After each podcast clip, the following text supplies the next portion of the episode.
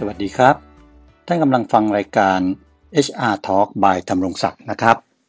วันนี้เราก็จะมาคุยกันเกี่ยวกับพฤติกรรมของคนอีกรูปแบบหนึ่งนะครับ พฤติกรรมอันนี้เนี่ยมีรูปแบบที่ชื่อว่า Dunning-Kruger Effect ชื่อเป็นฝรั่งหน่อยนะครับ เพราะว่าฝรั่งเป็นคนคิดนะครับ ถ้าแปลเป็นไทยก็คือคิดว่าตัวเองแน่ แต่ที่แท้ก็ของปลอมนะฮะน่าสนใจไหมครับ เมื่อสมัยเด็กๆเนี่ย ผมเคยได้ยินโครงโลกนิตเคยอ่านนะครับ เคยเรียนมาไม่ทราบเดี๋ยวนี้เขายังสอนกันอยู่หรือเปล่านะฮะตามโรงเรียนนะก็คือ โครงที่บอกว่า รู้น้อยว่ามากรู้เริงใจ กลกบเกิดอยู่ในสะจ้อย ไปเคยเห็นทะเลไกลกลางสมุทรชมว่าน้ำบ่อน้อย มากล้ำลึกเหลือ ถ้าแปลง่าย ๆ ก็คือไอ้เจ้ากบนะฮะมันอยู่ในสระในบ่อเล็กนิดเดียว ไม่เคยออกไปนอกเหนือจากบ่อนี้เลยนะครับ ไม่เคยเห็นทะเล ไม่เคยเห็นมหาสมุทรแม่น้ำที่มันเยอะๆเห็นแต่บ่อเล็ก ๆ ของตัวเองเนี่ย ก็จะบอกว่าโหบ่อน้ำที่ตัวเองอยู่เนี่ย มันยิ่งใหญ่ลึกล้ำมากมายนัก ที่ไหนก็สู้บ่อนี้ไม่ได้หรอกนั่นแหละครับ คือ Dunning-Kruger effect แหละครับ เปรียบเทียบได้อย่างดีเลยนะครับมันคืออาการของคนที่มีพฤติกรรมหลงตัวเองอะครับ คือเชื่อมั่นในตัวเองอย่างสูงมากๆอะว่าตัวเองเนี่ย มีความเก่งกาจในทุกเรื่อง ใครที่คิดไม่เหมือนตัวเอง อันนั้นน่ะผิดฮะตัวเองอะรู้ดีเก่งอยู่คนเดียวนะครับ อันนี้ถ้าว่าไปมันก็เป็นพฤติกรรมหลงตัวเองอะฮะในแบบที่ฝรั่งบางทีก็จะเรียกว่า narcissism นะครับนะอันนี้มันเป็นเรื่องของนาร์ซิสซัสสมัยเทวดากรีกแล้วเดี๋ยวเอาไว้ผมค่อยไป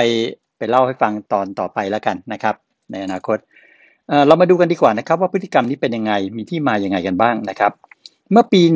1999 ครับ หรือ 2542นะครับ มีนักจิตวิทยาจากมหาวิทยาลัยคอร์เนลสองท่านนะครับ คือดรเดวิดดันนิงแล้วก็ดรจัสตินครูเกอร์เนี่ย เกิดความสงสัยแปลกๆขึ้นมาว่า คนที่ไม่มีความสามารถเนี่ย ไม่มีวันจะรู้หรอกว่าตัวเองไม่มีความสามารถนั้นอยู่จริงเนี่ยเพราะเขาก็ไม่มีความสามารถพอที่จะรู้ว่าตัวเองก็ไม่มีความสามารถนั้นอยู่เหมือนกันนะครับ ฟังแล้วงงๆไหมฮะ ผมสรุปง่ายๆว่าคำคำที่ดรดันนิงกับดรครูเกอร์เนี่ยคิดขึ้นมาเนี่ย ถ้าแปลเป็นไทยก็คือคิดว่าตัวเองเก่งอะแต่จริง ๆ แล้วมันกลวงอะนั่นแหละฮะแค่นั้นเองนะครับ จะได้ไม่งง ผมยกตัวอย่างอย่างนี้ดีกว่าฮะจะให้ทำให้ท่านเข้าใจได้ง่ายยิ่งขึ้น ชวนพิษเนี่ยเป็นคนชอบร้องเพลงครับ ทุกครั้งที่ชวนพิษไปคาราโอเกะกับเพื่อนๆเนี่ย เธอต้องยึดไมค์ไว้ท่านเคยเจอไหมครับนะคือเวลาไปคาราโอเกะเนี่ย ไอ้ใครที่มันชอบร้องเพลงมันจะยึดไมค์ไว้เนี่ยไม่ค่อยแบ่งเพื่อนๆเลยนะครับ ชวนพิษก็จะร้องเพลงโปรดของตัวเองด้วยความมั่นใจฮะในพลังเสียงในการร้องเนี่ยว่าตัวเองอะร้องเพลงเพราะถ้าฉันไปประกวด The Voice เนี่ยฉันชนะเลิศแน่นอนนะครับ แต่เพื่อนๆสิครับ โอ้โห พอฟังชวนพิษร้องเพลงอะ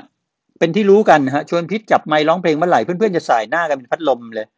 นะครับ ทุกคนก็ลงความเห็นตรงกันว่าชวนพิษแต่ร้องเพี้ยนคล่อมจังหวะก็บ่อย แต่ก็ไม่มีใครกล้าไปพูดอะไรเยอะอะฮะกลัวเสียน้ำใจเพื่อนไงนะครับอันนี้ถ้าเกิดมีใครสักคนในกลุ่มเนี่ยกล้าจะไปบอกกับชวนพีทแต่ว่านี่ชวนพีทเธอน่าจะไปเรียนร้องเพลงก็ได้นะ เธอร้องเพลงคล่อมจังหวะรู้ไหมร้องเพี้ยนอีก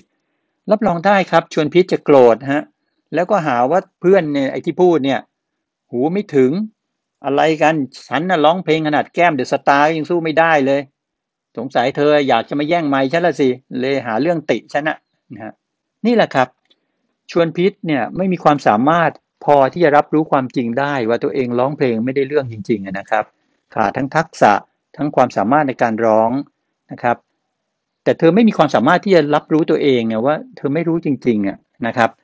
แยกแยะไม่ได้อะว่าการร้องถูกคีย์กับเพี้ยนคีย์เป็นยังไงนะครับ อันนี้แหละครับคือคำอธิบายของ Dunning-Kruger effect นะครับ ซึ่งดรดันนิงกับดรครูเกอร์ก็มีการวิจัยด้วยนะครับ มีการทดลองให้มีคนเข้าร่วมโครงการนะครับเข้าร่วมโครงการซึ่งเป็นนักศึกษาของมหาวิทยาลัยคอร์เนลเนี่ยแหละครับ ได้ประเมินความสามารถของตัวเองในด้านต่างๆครับ เช่น ในด้านที่คิดว่าตัวเองมีอารมณ์ขันมากน้อยแค่ไหน ในด้านความสามารถทางตรรกะฮะ logical thinking นะครับ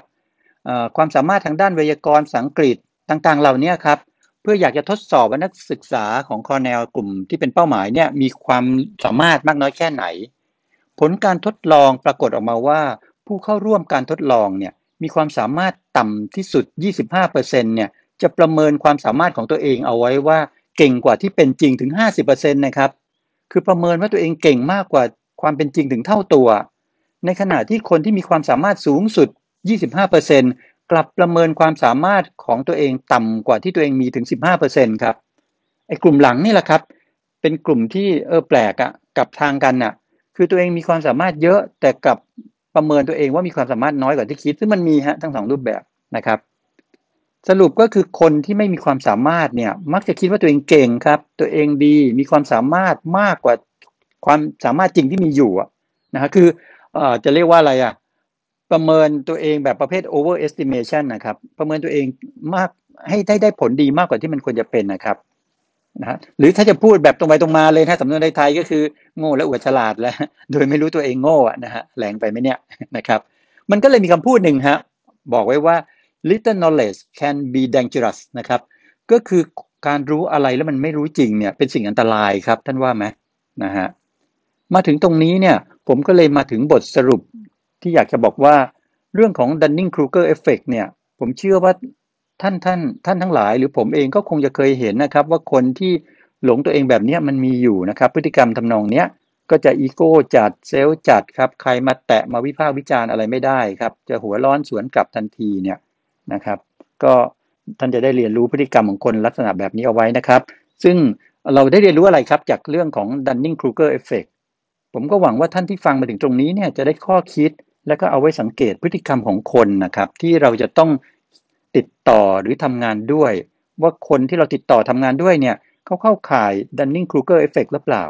จะได้เอาไว้เตือนใจตัวเราเองด้วยเหมือนกันนะครับ ว่าเราจะได้ไม่มีพฤติกรรมแบบนี้ด้วยนะครับ รวมถึงคนที่เราติดต่อเนี่ยถ้าเขามีพฤติกรรมแบบนี้ เราจะได้ระมัดระวังด้วยว่าเออสิ่งที่เขารับปากหรือสิ่งที่เขาเอ่อบอกมาเนี่ยอย่าไปเชื่อทั้งหมดฮะถ้าพูดเป็นไทยๆก็คือหันสองเอาไว้บ้างนะครับ คืออย่าไปเชื่อง่ายนะครับ เพราะฉะนั้นตรงนี้เนี่ยมันจะช่วยเป็นประโยชน์กับเราฮะในการอ่านคนได้มากยิ่งขึ้นนะครับวันนี้ก็หวังว่าท่านจะได้เรียนรู้พฤติกรรมของคนเพิ่มขึ้นอีกหนึ่งเรื่องแล้วนะครับ แล้วก็ครั้งต่อไปครับ เราจะมาพูดกันเรื่องอะไรกันอีกก็ติดตามด้วยนะครับ ถ้าใครชอบสิ่งที่ผมแชร์มาตลอดจนถึงตอนที่ 7 นี้แล้วก็อย่าลืมช่วยกด follow เป็นกำลังใจให้คนพูดด้วยแล้วกันนะครับ เพราะงั้นวันนี้เท่านี้ก่อนนะครับ สวัสดีครับ